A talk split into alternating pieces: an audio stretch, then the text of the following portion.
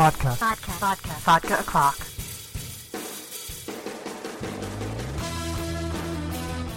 Hey everyone, it's Amber Love, and you are listening to Vodka O'Clock from AmberUnmasked.com. Don't forget you can sponsor the show and the website through Patreon. You just go to patreon.com slash amberunmasked, and you can now sponsor for uh, a, any monetary amount per month instead of per show. This is a new thing for this year. So please go ahead and do that. So you can sponsor for as little as a dollar per month, or what would be great is if you still do like $5 a month. And joining me today, um, is uh, Dese'rae, and we are going to talk about things that are pretty sensitive. So I just wanted to upfront give like a content warning, trigger warning. Um, you know, I know that's sort of a controversial issue whether or not to give such warnings, but since our entire conversation is going to be talking about self harm and suicide, I figured it's it's pretty appropriate now more than ever. And um, you know, so that's the kind of topics we're going to be covering. And I first came to know Dese'rae and her organization lived through this when I discovered her photography project, which I thought was really cool. And it documents self harm and suicide attempt survivors.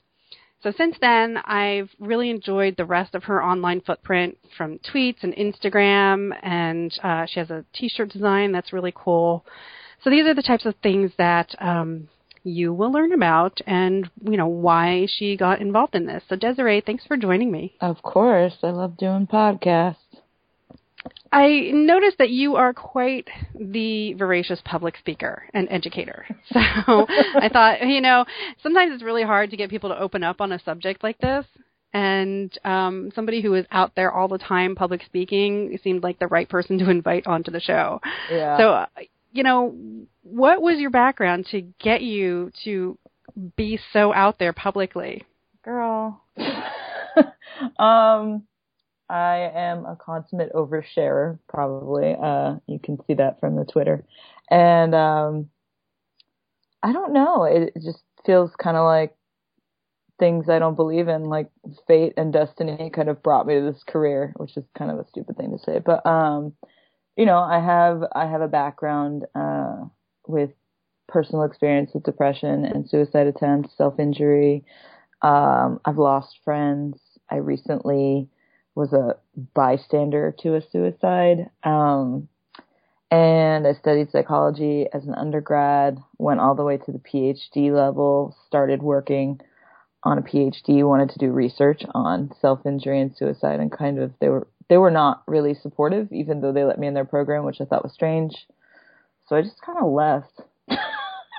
I left without telling anybody. There were lots of rumors um, after I left about what had happened to me, uh, and I just I pursued a different career in the music industry, taught myself photography, and then I uh, I started to pursue this project, and the goal was never to become a public speaker. Uh, I thought I would just do this thing and it would live in some tiny corner of the internet and I never ever ever planned or suspected that any of the success the project has had would happen and I certainly never thought I would be a public speaker. Um I remember when I was in college I took, you know, the the necessary public speaking class and I would sit in the back and be like, I hate this. I'm so terrified of this. I don't like the spotlight on me um, I aced the class, but I didn't want to do that. And I remember telling myself, I will never have any kind of a career that requires me to speak in front of people. And it's like foot in mouth so hard.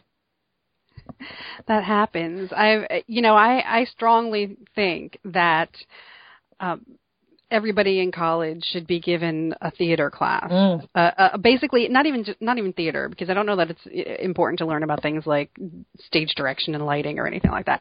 But I just mean how to act, because so many jobs involve a certain amount of bullshit. Mm-hmm.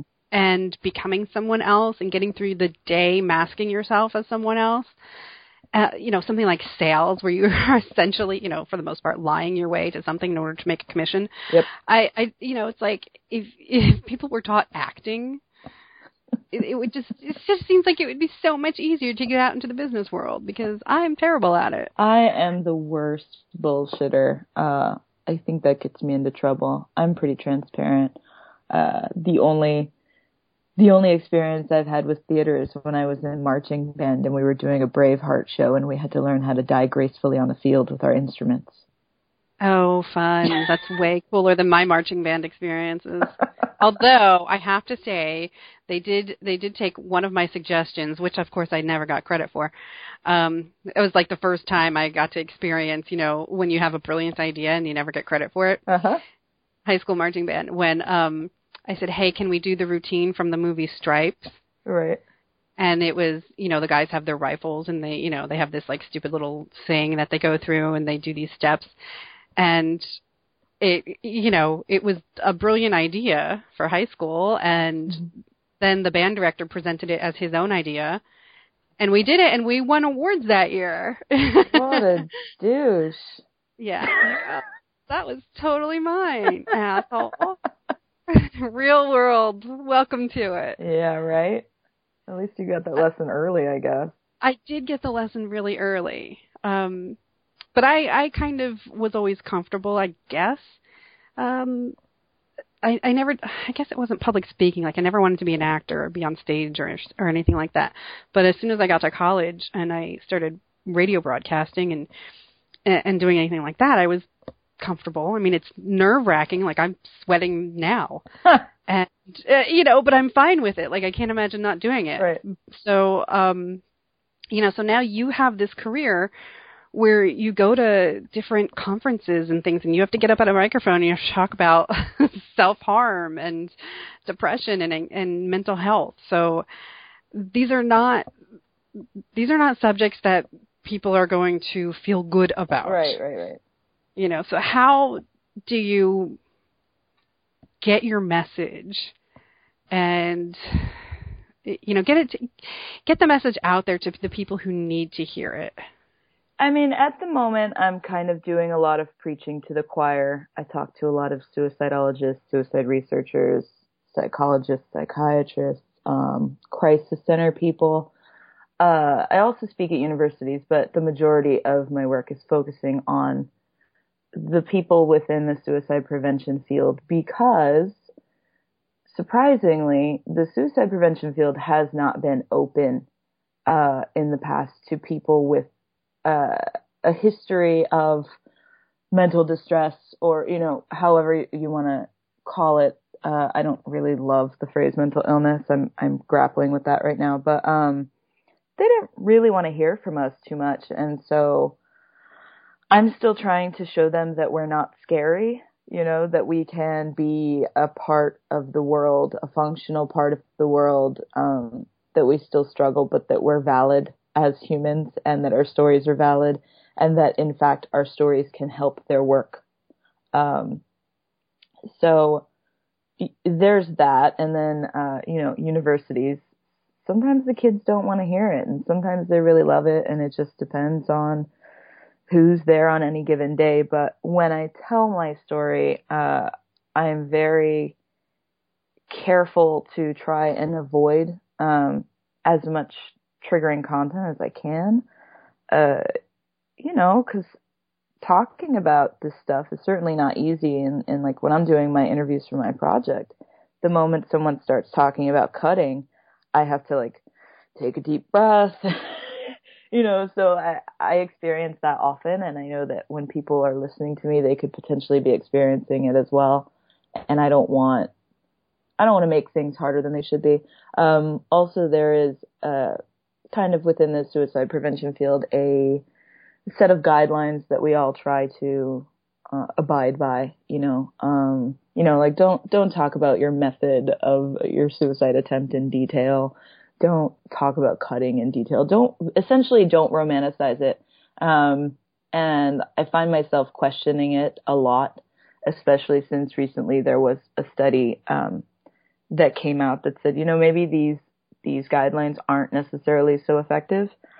Uh, I do have concerns about the study itself and would like to see it replicated, but I generally try to follow the guidelines. And when I'm concerned about whether I'm doing that or, you know, whether I'm, I'm kind of consuming some media where there's coverage on suicide or self-injury, I just, ask myself like to what end was this necessary? And i think that's a good guiding principle for telling these stories and going out there and doing the thing.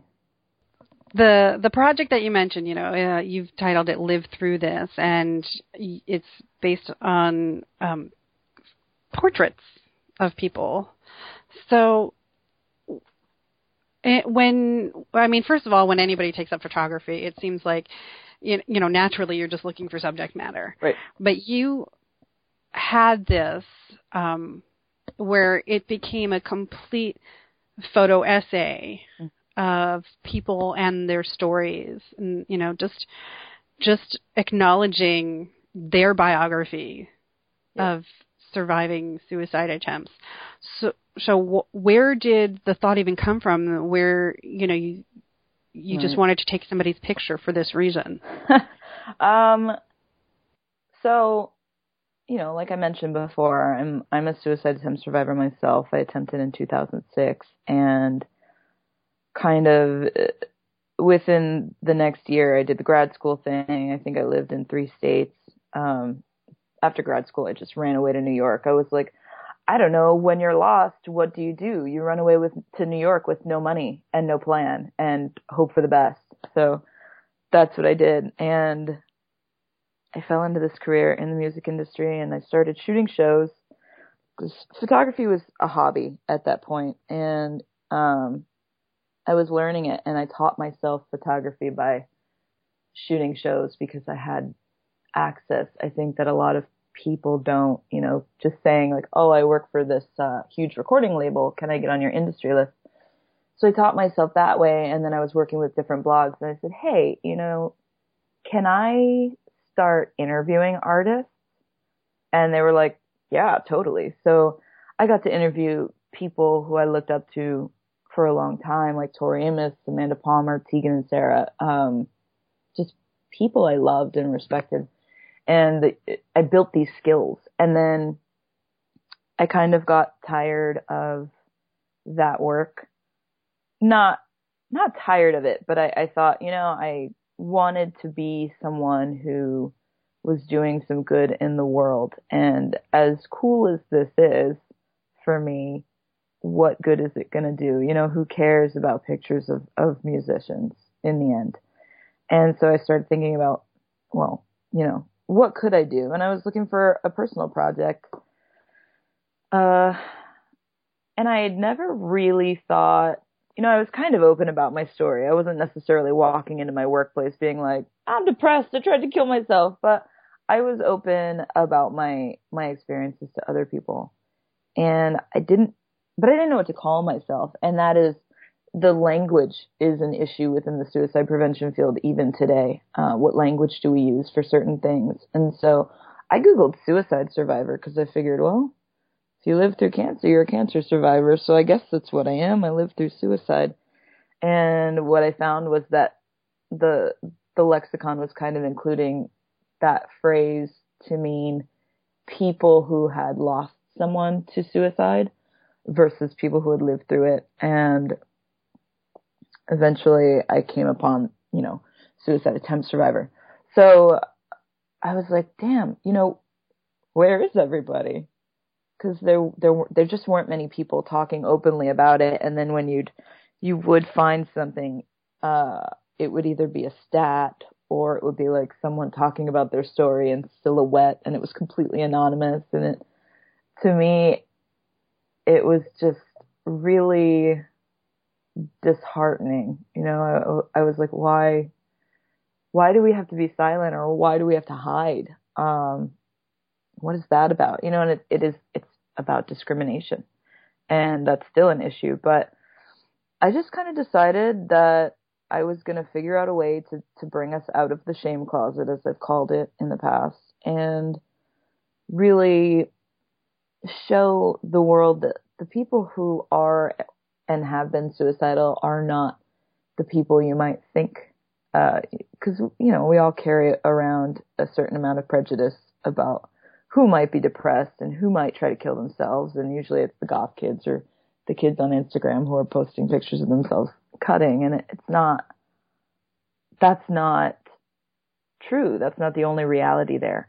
Um, so I just wanted to explore that, and it made sense to me to include a storytelling element because our stories are so different. We're not coming at this from the same angle. Uh, and people who have been a part of the project have come from, you know, different faith bases, different gender presentations, different ethnicities, different professions. Um, so yeah, that was that was kind of it. I just really wanted to identify us in a way and normalize the idea that suicide does happen and it happens to all kinds of different people. So we need to we need to throw these weird stereotypes and perceptions that we have out the window. And you know, we we see a lot of this kind of uh, discrimination when we start talking about these mass shooters. You know, they say, "Oh, well, they have mental illness," and it's like, "Whoa, whoa, whoa, whoa, whoa." that is different. Yeah, it, that really is something that just frankly gets on my nerves. Yeah, like that's a um, completely different creature. Yeah, it really it it just absolutely is. It's um first of all, it's hard to encompass all of us in one blanket category to begin with, Yes. other than like you said, with cancer, you're blanketed under cancer no matter what kind you have. Right. Um, but if you even drill down cancer, people who got lung cancer through smoking Mm-hmm. are completely complete pariahs. Yeah. Whereas, you know, breast cancer is like, you know, for whatever reason, breast cancer is like the golden child of cancer. Don't get me going on Susan G. Komen. Yeah, they're awful. So, um, so when it comes to suicide attempt survivors, you have rich people, you have cisgendered people, you have poor people, you have veterans, you know, and I, I don't have the figures. I don't know if you have any as far as ratio, but, you know, I, I had heard anyway that the uh, the LGBTQ population was more susceptible, and in particular the transgender community within that. And um, you know, so gender and sexuality are completely different beasts in and of themselves, but they are lumped together. Right. So you know what, um, you know, people are becoming more comfortable talking about transgender issues. So I guess that's one thing celebrity does for you is, um, you know, once celebrities start coming out, people, people, people, you know, I don't know. They still think you're a freak show, but it's, you know, it's easier to talk about, and they're learning how to use pronouns and stuff. Sort of. Um, sort of. sort of. Sort of. Some people are. Yeah, some people are. Uh, I, I don't want to talk about Caitlyn Jenner either, but Yeah. No. the the No, but there's, you know, but uh the trans population, I don't know, recently I guess there was a new transgender specific hotline for yes, um yes, yes. crisis. Trans Lifeline, they are incredible. I know both of the ladies who started it, uh, Greta and Nina, and that's a really great resource. Um, in terms of statistics, I think the statistic is that 41 to 43 percent of transgender people have attempted suicide in the past. Uh, because the trans community faces a lot of challenges that the regular LGBT, the LGB population, uh, doesn't, you know, they're, they just, they, they have to face so much more discrimination than we could ever begin to, um, think about most of us as, as, as gay people, um, you know, cisgendered gay people, I guess. Um, yeah, I lost my other thought.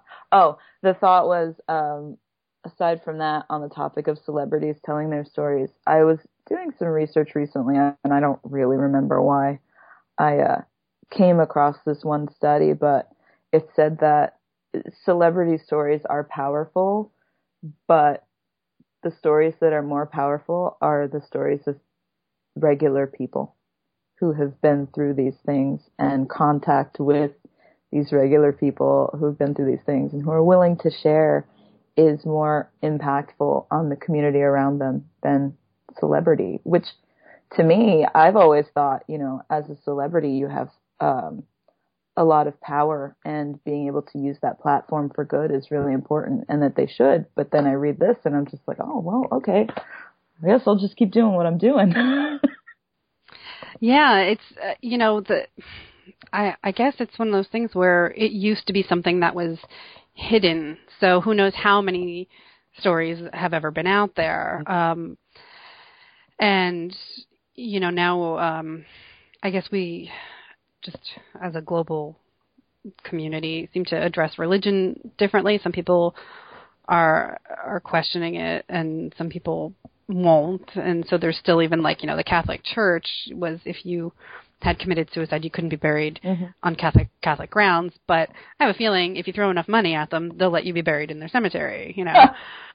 Um because it's money money is the you know the golden ticket. Money talks so it gets you up to you know the pearly gates and um peter i have money yeah, exactly. exactly. Remember all those years I didn't tithe to you? Well, I'm going to make up for it in my deathbed, okay? Got a big one. Um but you know, so there, so I don't know, there's um sometimes there's celebrities who survive these attempts and and kind of still won't talk about it. I guess it was one of the Wilson brothers, oh, Owen Wilson. Wilson, yeah. Wilson. But then there's Robin Williams and it was the the beauty of Robin Williams was that was the fact that everybody knew him as a you know a drug addict for how long, right. and then he cleaned up his act and had a m- even more successful career after he got clean. Um, so it was like, how can somebody this brilliant, this funny, and this loved commit suicide? And it's like, you don't, you might not even know that you feel loved. I don't know what he was feeling. I'm never going to pretend to know what he was feeling at the time.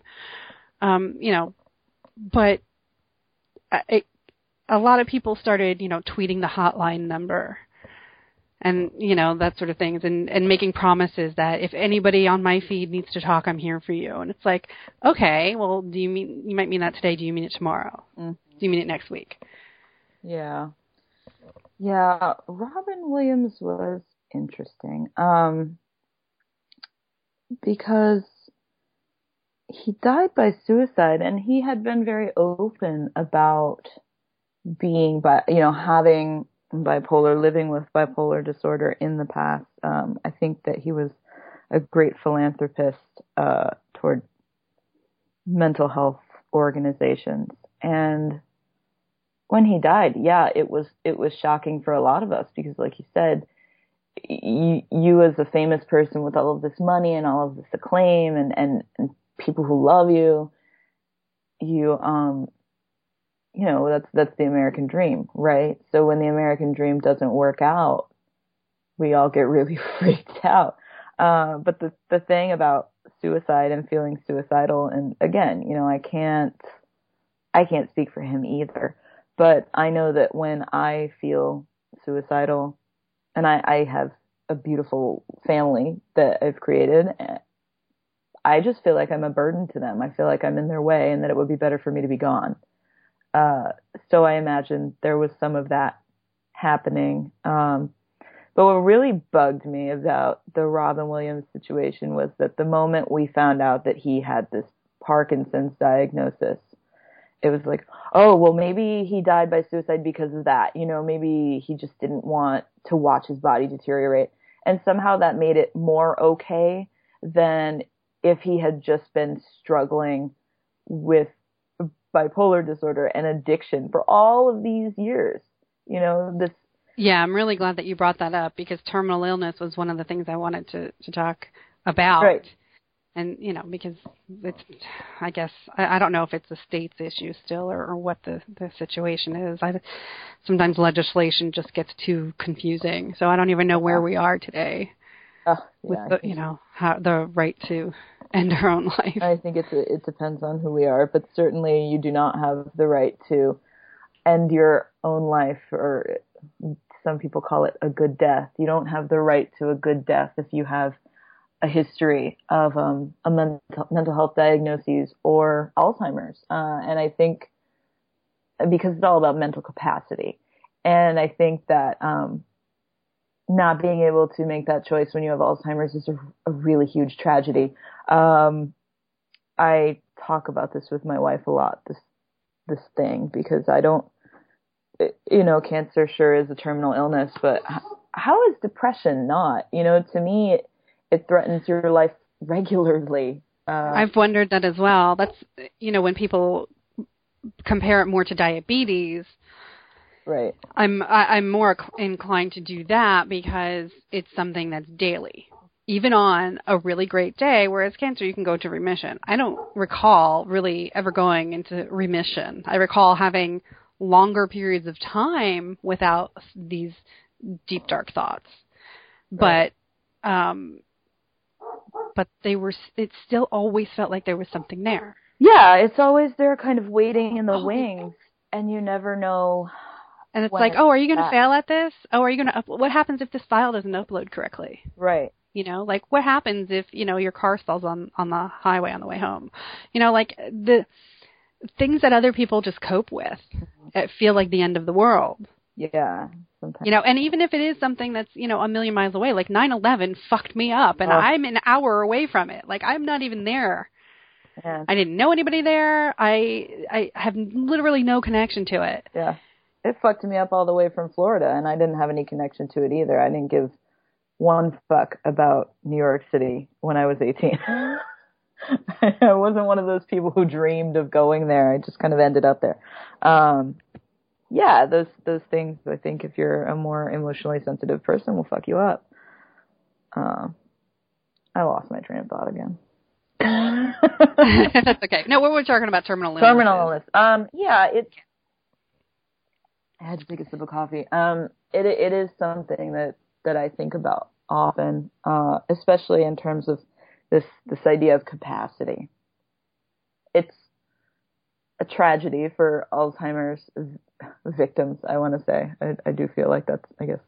Alzheimer's is fucking evil. Yeah. I'm right there with you. That is that is you're definitely a victim if you get that. It's Yeah.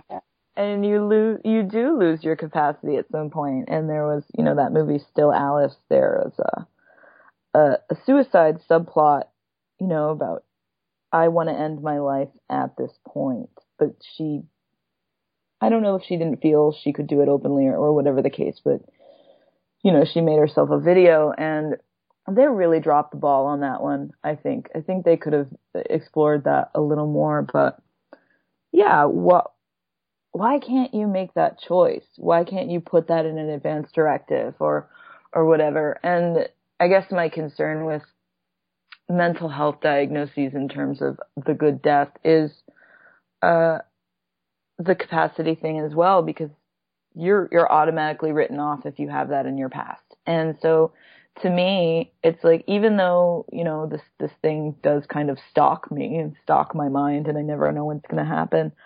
I am not without capacity at all times. I make better decisions than a lot of the people I know who don't struggle with this shit.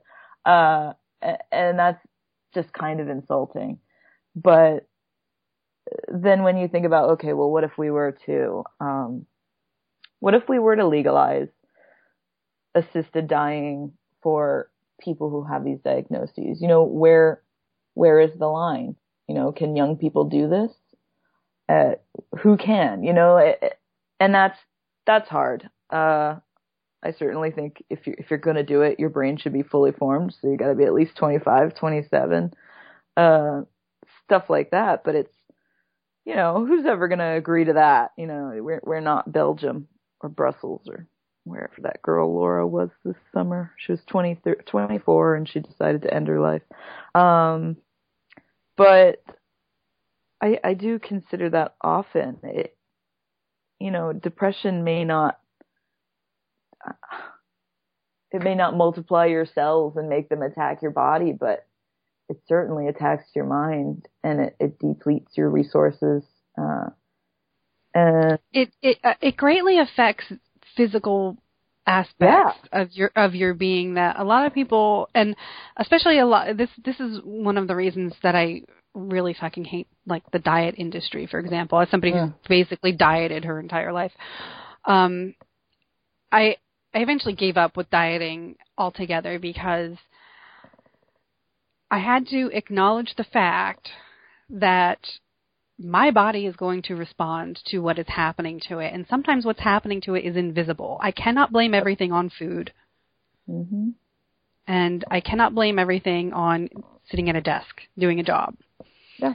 You know, and I unfortunately I think that's what the the health quote unquote in you know air quote health and beauty industry does. I think they want to you to be blamed for everything that happens to your body. Mhm. Yeah, there's there's just so much uh disagreement in the the behavioral health system specifically. You know, a lot of people think, okay, well, suicidal behavior is mostly based on trauma. Uh, some people think, you know, it's the the biological um, cause, Chemical imbalance. chemical imbalance, and Yeah, which is all based on a theory. Like I'm not sure, even sure how many people that take these meds are even aware of this. That it's just a theory. Yeah, and it's a theory that that a lot of people have stopped believing in. Uh, you know, but I, I kind of think the I kind of think the uh, the behavioral health field is more uh, of an art than a science in general. Psychiatry is an art; it's a guess, uh, and that's that's kind of scary, you know.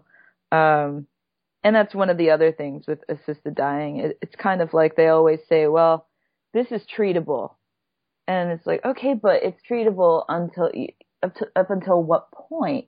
When do I get to say, maybe I don't want to keep changing up my meds. Maybe I've been through 20, 40 different medications, different cocktails that have made me feel terrible, that have made me not interested in sex, or I can't have an orgasm, or I sleep all day, or I feel sick, I feel lethargic, they make me suicidal anyway. You know, where is the stopping point? As cancer patients, they certainly have the option to deny chemo or radiation. Um, but if you, as somebody who deals with mental health issues, decide that you're done with that, you're called non-compliant and you're just a troublemaker. Uh, I don't have Yeah, so somebody- Yeah, yeah. I'm not sure if you read comics, but um, Bitch Planet, Bitch Planet fans are very familiar with the term non non-compliant, right. and uh, and we're okay with that. We're okay. There are people getting non-compliant tattooed on them. it's a it's an N dash C logo, and they're and every single person is getting it done differently, like you know with different patterns in in the letters and stuff like that. right.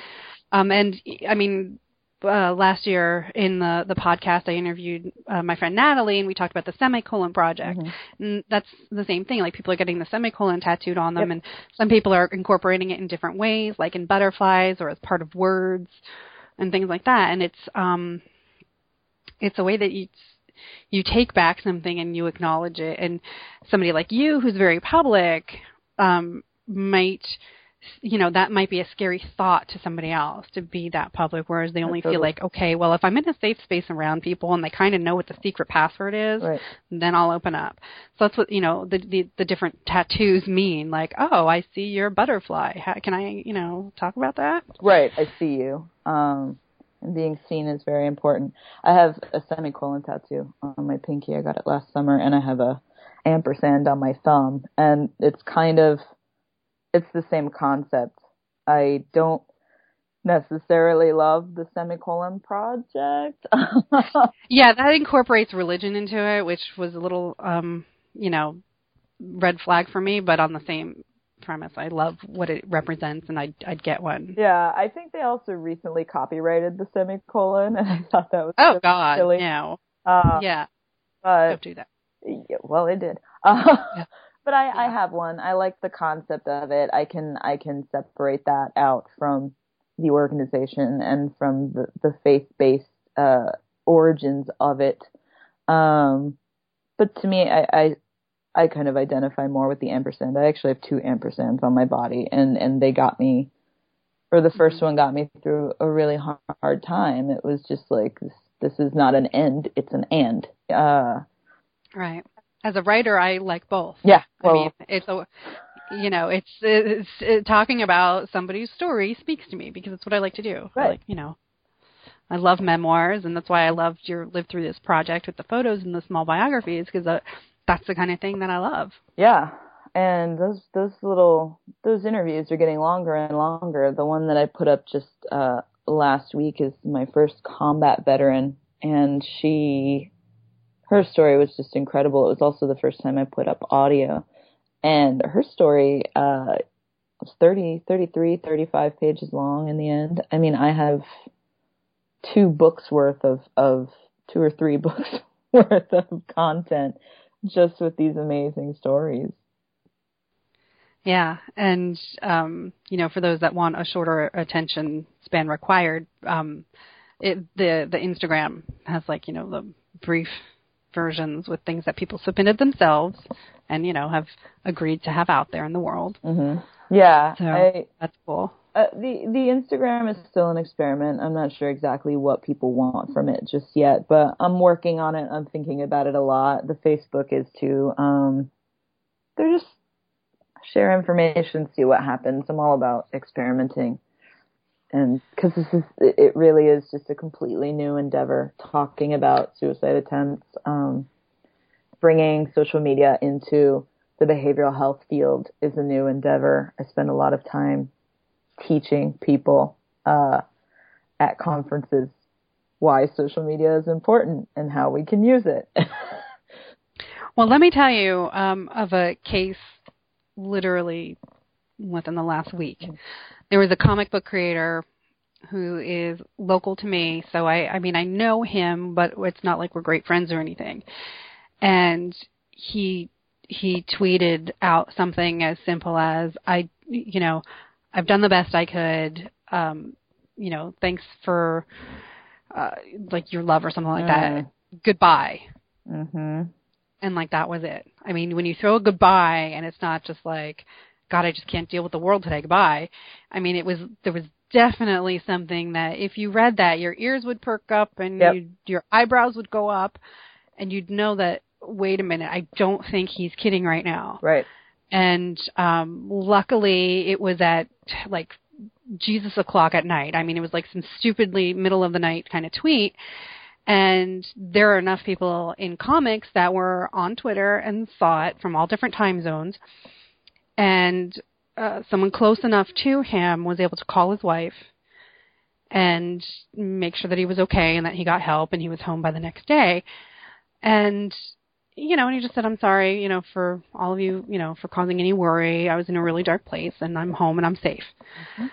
You know, but yeah, that was Twitter and Facebook. And I mean, it's, that's what the tools that people have.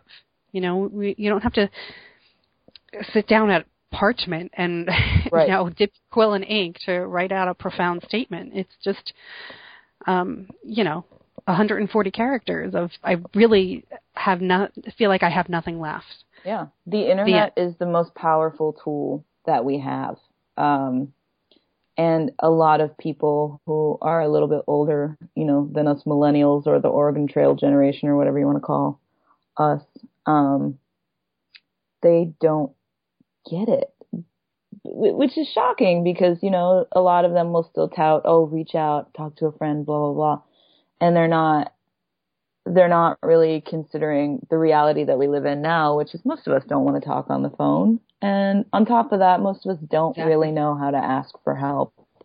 Uh, yeah, and so some of the hotlines now have text options. Yeah, you have to, you know, the veterans crisis line. If you go to their website, um, you can click on the chat function. Yeah, crisistextline.org is really one of my favorites too. I know a lot of people who work there, and I feel really strongly about it. They started out just working with younger people, but I think maybe now they've expanded. Um, yeah, and and the internet being the powerful tool that it is, that's the reason why I haven't made a book out of this project.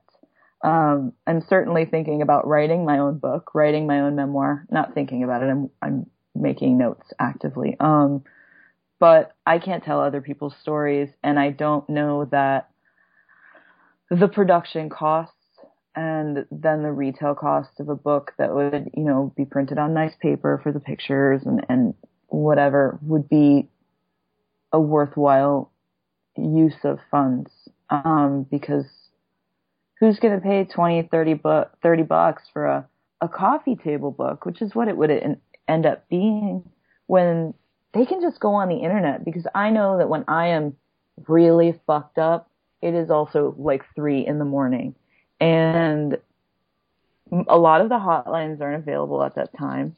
You know, crisis text line or uh, lifeline is 24 hours, but it gets routed to wherever you are. And if for some reason the area you're in doesn't have funding for a 2 a.m. call, maybe you don't get through, or maybe there are a ton of people calling and you get a voicemail. You never know. So to me, it's good to have as many different kinds of resources out there as possible. And I, I think that's kind of the niche that my project fills, hopefully, um, is you can find it at 3 a.m. and you can read through these stories and look at these pictures and go, okay, these people have been there and maybe one of them looks like me or maybe one of them doesn't look like me, but I was definitely sexually abused as a child. Not me, but this hypothetical person. Um, you know, and, and I can identify with that and I can cling to that and I can get through to tomorrow. Uh, you know, because when you're in a state of crisis like that, it really is a minute by minute scenario. But well, I've uh, you know I've wondered. I mean, you mentioned you know the the the millennial generation is totally different, and mm-hmm. that's true. Um, because you know, first of all, veterans today have more support than they did. Um, young people today have more support than they did. But on the other hand, the stories that I hear about of young people committing suicide is usually caused by things like the internet. I mean, it's you know, it's schoolhouse bullying, but schoolhouse bullying taken online is exponential in the amount of damage.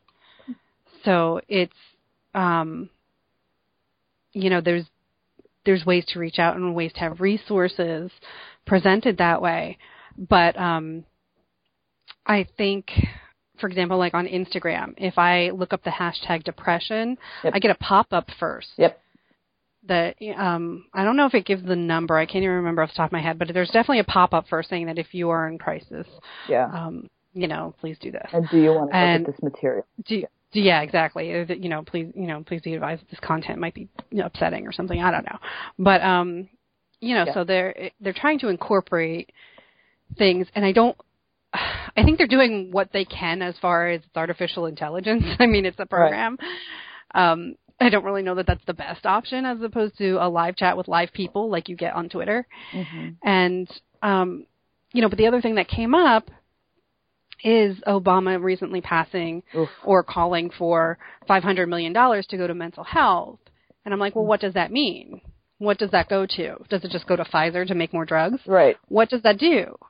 And you know, and you talked about these crisis hotlines maybe not being 24 hours, or the fact that there wasn't a transgender crisis hotline until a couple months ago. Yeah, well, you know, I think it was like, last year they they launched it either just before or just after Leelah died. Um, but yeah, and they don't yeah. have funding. I mean, Greta and Nina are constantly fundraising, constantly fundraising. Uh, and it's a shame that they have to do that, but luckily they're very, very, very good at it. Um, and they go out there and you know they they kind of stir the shit. The suicidologists did not want to hear what they had to say, and Greta showed up at the the conference that for that particular organization last year, and she was like, "Look, you need to pay attention to us." And I showed up as an attempt survivor, and I said, "Look, you need to pay attention to us." Um, but yeah, with the Obama thing, I don't I don't know what's going to happen, especially since it was tied into gun control. I'm very concerned about background checks that include mental health diagnoses. Not that I would ever want to own a gun, but I think that's discrimination. I think that's a violation of a civil right. Um, it is, and I agree with you. And I will tell you, as somebody who used to work in, in municipal government, that four out of five of our police officers in our small town were on some form of antidepressant. Right, and antidepressants are. And they were on the job carrying a badge and a gun. So why on earth is there a checkbox for me when I fill out a handgun permit, whether or not I've suffered from depression? Right, exactly.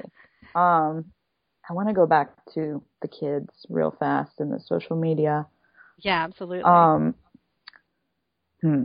I had a few thoughts. I want to I want to make sure I can remember them. One thing that I think uh, with social media and and the larger media when we talk about bullying kind of pisses me off because bullying has become trendy almost, you know, and we like we like things tied up in, with little bows. Um, bullying is certainly different these days than it was, I guess, when I was a kid. Um, but the internet came around when I was when I was in high school, so I got a little bit of it. I got a little taste of that, and it's more powerful now, I think. But it, it's very difficult for me to listen to news reports saying so and so died because they were bullied. It's like no, that's not the only reason they died. You know, there was it, it's more complicated than that. Suicide is always more complicated than that, and that really bothers me because I think it it lends to this idea that people think of the stereotypes of the kids who are cutting themselves. They're the ones who are going to kill themselves, or the ones who are bullied are the ones who are going to kill themselves. And that's not necessarily the case. You know, popular kids kill themselves all the time. And what's what's the excuse there? We don't have one. They weren't bullied. You know, they weren't. Well, what's what I think um, is tragic, and I don't know how to stop it other than to make more money than Facebook, is when companies like that do things like their social experiments. I mean, Facebook has been outed a few times now for fucking with people's feeds. Mm-hmm. That um, it showed, you know, a certain population of their users uh, only feeds for being sad. You know, it picked up on keywords and started filtering their, their friends feed for for only those things because it's already you already know that you're not seeing all of your friends. I have like 500 right. friends or something, and I am not seeing hmm. all these people. I see the same 12 people every single day. Yeah, you're seeing the ones you look at more.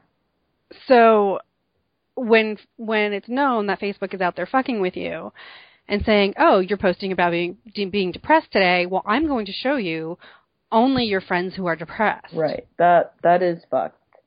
And uh-huh. it's like, what is that doing right. to people who are already on the edge? Yeah. On the other hand, Facebook is not not that I want to like sing the praises of Facebook because I kind of think they're assholes, even though I look at their website every single day. Hi, Facebook. Um, they they have been working with suicide prevention professionals and people with lived experience um, on on a an approach to you know when when someone posts something like that and re- wants to report it and is worried about them. I don't love all of the ways they've gone about it, but I can see that they're trying.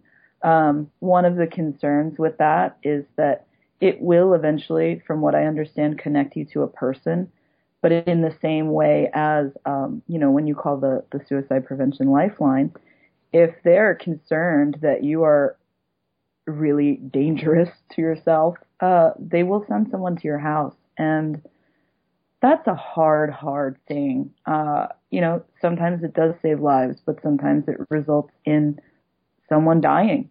Uh, that seems like a big trust issue that could be really exploited. Yeah, Trans Lifeline does not do that, um, which is something that's interesting about them and something that's a little uh, controversial about them. They don't believe in that because I mean I read a story uh, from a, a guy in Florida.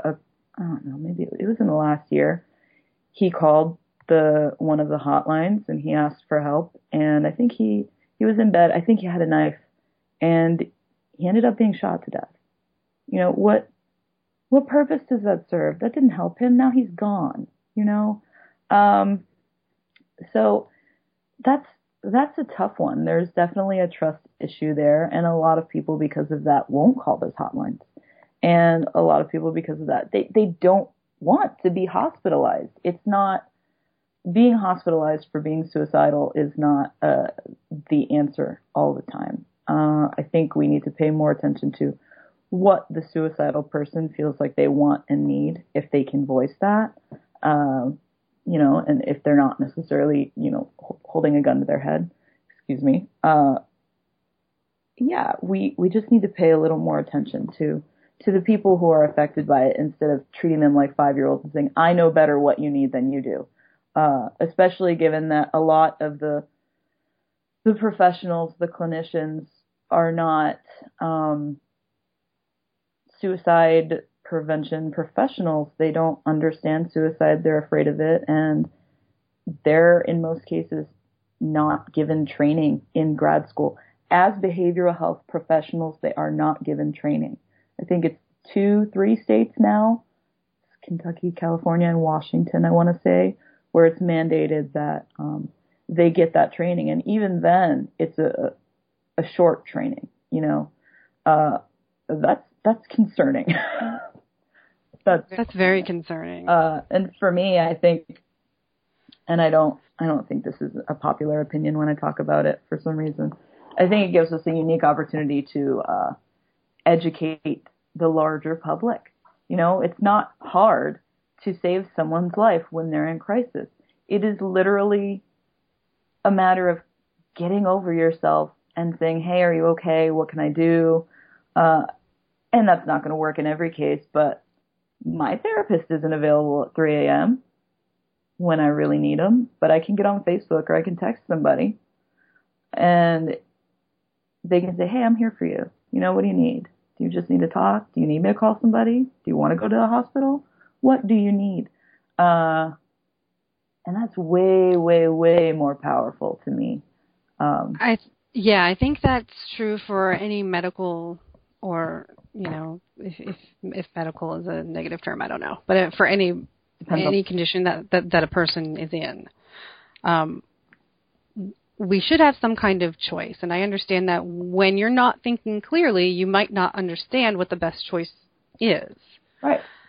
Um, but on the other hand, it, having all of your power removed from you is devastating. Absolutely. As somebody who's, who's been through it, I will tell you. Yeah. Um, you know, ha- having some judge who has never seen me, but simply via a fax machine signed a piece of paper, Mm. say, "You're you need to be in this place instead of at home where you belong, at home where you want to be." You know, it's like, no, you belong here with these strangers. It's like, no, You belong you- here. you know, no access. who are you? Yeah, yeah. Yeah. You belong And that- with no access to the people you love, no access to the music that might. and it really does cut you off. I mean, because Yeah. like you know, we're talking about the internet and the power of that. A lot of the people that I love are accessible only to me through the internet.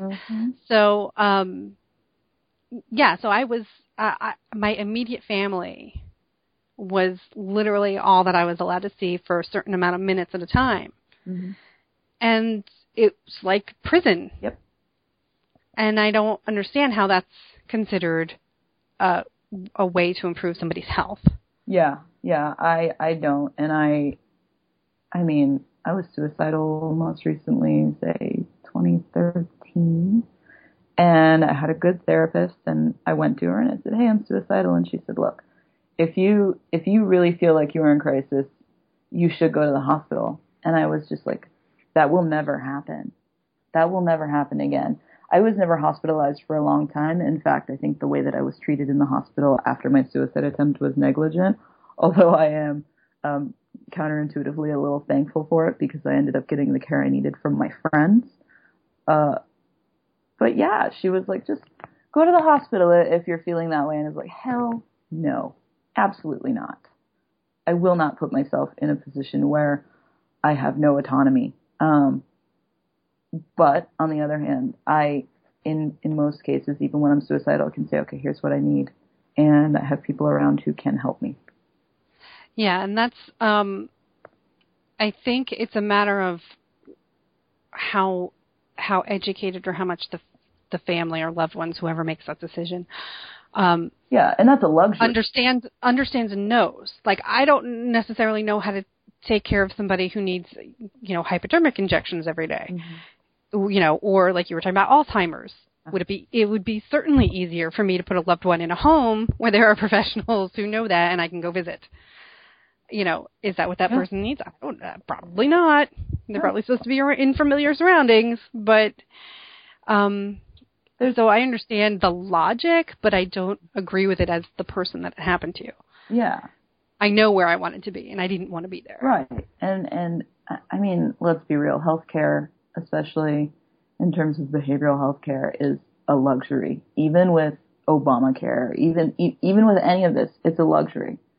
Um, and and so to me, you know, like we can't all access that. We who the hell can pay three hundred dollars to see a psychiatrist? Because most of them don't take insurance. So why are we not educating people on other ways to take care of themselves? You know, there are some people who are doing it, but they're in the minority, and not everybody knows that they exist, and that's scary. What about what about respite houses? I think that is such an amazing concept that barely exists anywhere. You know, you can say, I'm suicidal. can I just stay here for a few days in a in a safe place? And you get to chill out and do what it is that you need and talk to people and just kind of calm down. Um, well, if you're a rich celebrity, you get to do that. You get to get to go to places like Promises. Yeah, but even so, like rich celebrities like Robin Williams, he was treated and treated and treated, and he's still gone. So I don't know. I don't know the answer, but I think putting the power in more hands rather than just the few chosen hands, uh, especially given that given what we know about their their lack of expertise in many cases, is, is a smarter route to go. Absolutely. So while we have just you know a minute or two left, um, like I had said at the beginning of the show, I met you because of the photography project and you know your creative work. Um, so, what can somebody who's suffering or feeling depressed or whatever how what works for you to suddenly embrace creativity. Because i know forget it my brain doesn't work. I can't write. Oh god. Yeah it's what do you do? It can be hard embracing creativity when i'm when i'm sick. My mom my mom says when i'm sick. I don't know if that's the right word either. Uh it it's hard. What I what I try to do is maybe not necessarily em- embrace my creativity, but I just try to get myself through the moment. If that means sitting on my hands, then that means sitting on my hands. Because last time I was suicidal, I lived near the George Washington Bridge, and I wanted to go there, but I made myself stay still. If that means going to the movies, I like going to the movies alone. I like taking myself on dates.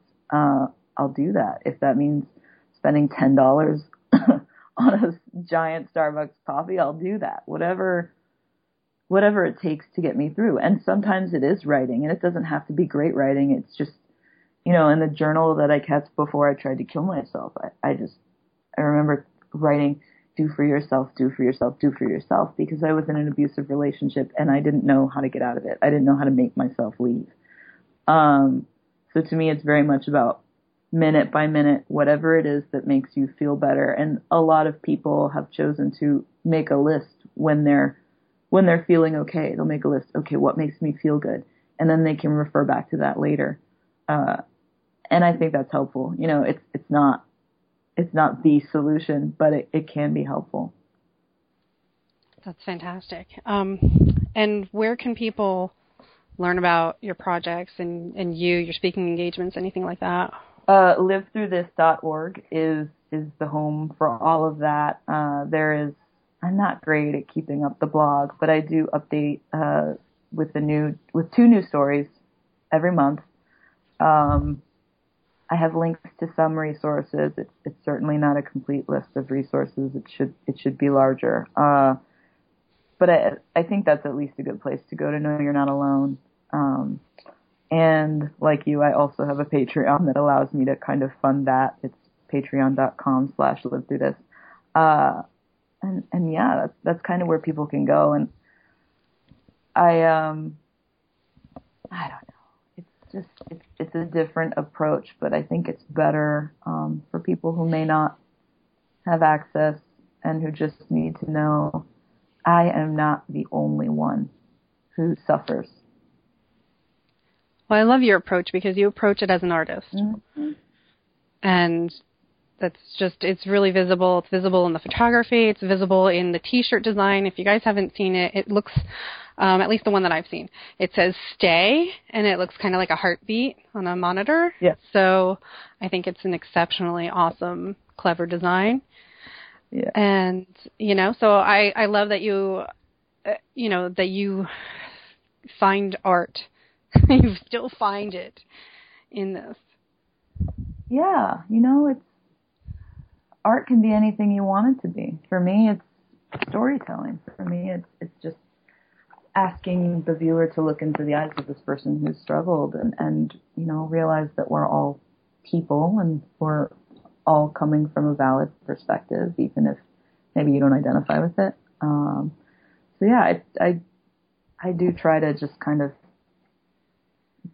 get it out there in, in different ways that appeal to people. Like the Stay t-shirt design specifically is is for people who need a reminder to stay, but it's it's also for people who have lost someone and just want to get that message out there. Because you wear that T-shirt, people are gonna be like, "What is that? What does that mean?"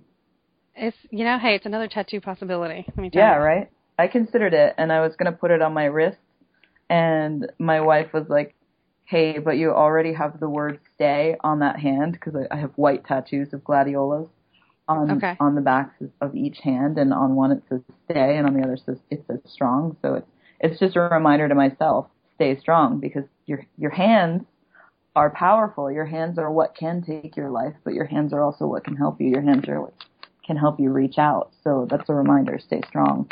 And those t-shirts are also a reminder, just stay. So I was going to ask you. I actually was going to ask you. I'm like, hey, do you mind if I get this tattoo? You as the owner of the di- design. no, go forth, go forth and get the tattoo. I am the owner of the design. I made it. it was just uh it was an idea I had because this the website that I run the t-shirt campaigns through uh bonfire funds they were emailing me like hey will you try this out? Will you try this out? And I was very stubborn about wanting to go the traditional route with my t-shirts of speaking to a company that screen prints t-shirts and blah blah blah. Uh, Right. but the, these this website is is more like a crowdfunding kind of website. Um so I was like, I had this idea in my head and I was fiddling with it and I finally designed it and I was like, okay, let's just, let's do an experiment. Uh, and it was wildly successful. You know, there are almost 500 of these t-shirts out in the world and I, I would like to hope that they're helping. Well, I think it's great, and I think that the work that you do matters. Thank you. And you know, and I hope that your years, you know, filled with good speaking engagements and sharing whatever form and media the sharing comes from, you know, as one oversharer to another. Yeah. Twitter is definitely where I go to bitch about things for you know, yeah, I love. I, I share probably way too much, also. mm-hmm. So that's uh, to me, it's good to meet another weirdo out there. Yeah. Yeah. Um, so, you know, livethroughthis.org, once again, is Dese'rae's website. And, you know, you just look that up on Twitter and everything else, and you can find it too. Um, and please go to the Patreon. please go to the Patreon. Make sure that you support her and her work. And you can support me through Patreon at Amber Unmasked. All Um, Patreons go to them. Yeah, Patreon. Seriously, I made a list at the end of the year of Patreons that I thought were pretty cool. So, um, you know, it's great having uh, art art out there that's supported. Um, because I just read a really awful, depressing article on the Guardian about um, how most writers are living in poverty or making poverty wages. So, um, yeah, please support the arts. we, you know, I, I don't want to keep seeing billions of dollars going to the NFL when I know know that the arts have no money. Yeah. Um, I, we're probably running over, I know, but That's okay. the Yeah. power of crowdfunding, man. Patreon, Yeah. Kickstarter, all of those things, they allow they allow people to support things they believe in for even just a dollar. And I think that is so incredible. You know, Yeah. when I did my Kickstarter, I raised twenty three thousand dollars. I thought that it was going to be unsuccessful, and then it was wildly successful. And it's just kind of like, wow, you know, the the power of a dollar and many people with a dollar is incredible. It really is. It really is. And so thank you to everybody who's supported all of us so far on uh, on our Patreon and you know and I know there's other whatever the other platforms are. There's a bunch of them out there. There's one specifically for like web comics and stuff, Tap Tapastic or something. Huh. So thank you for supporting us. Um I happen to like Patreon. I you know, I like that they basically said F you when um big banks tried to uh, disagree with them about things like adult content. Uh huh. So they kind of won me over with that move. Yeah. yeah. um, you know, because I'm all for responsible adult content. Yeah. Um, and that's, you know, so that's it. So Dese'rae, thank you. It's been awesome, and I really, really appreciate you being here. Thank you so much. I've had fun. All right, guys, don't forget to follow me at Elizabeth Amber on Twitter, and uh, you can pester me there as well. So um, have a great day, everybody. Cheers.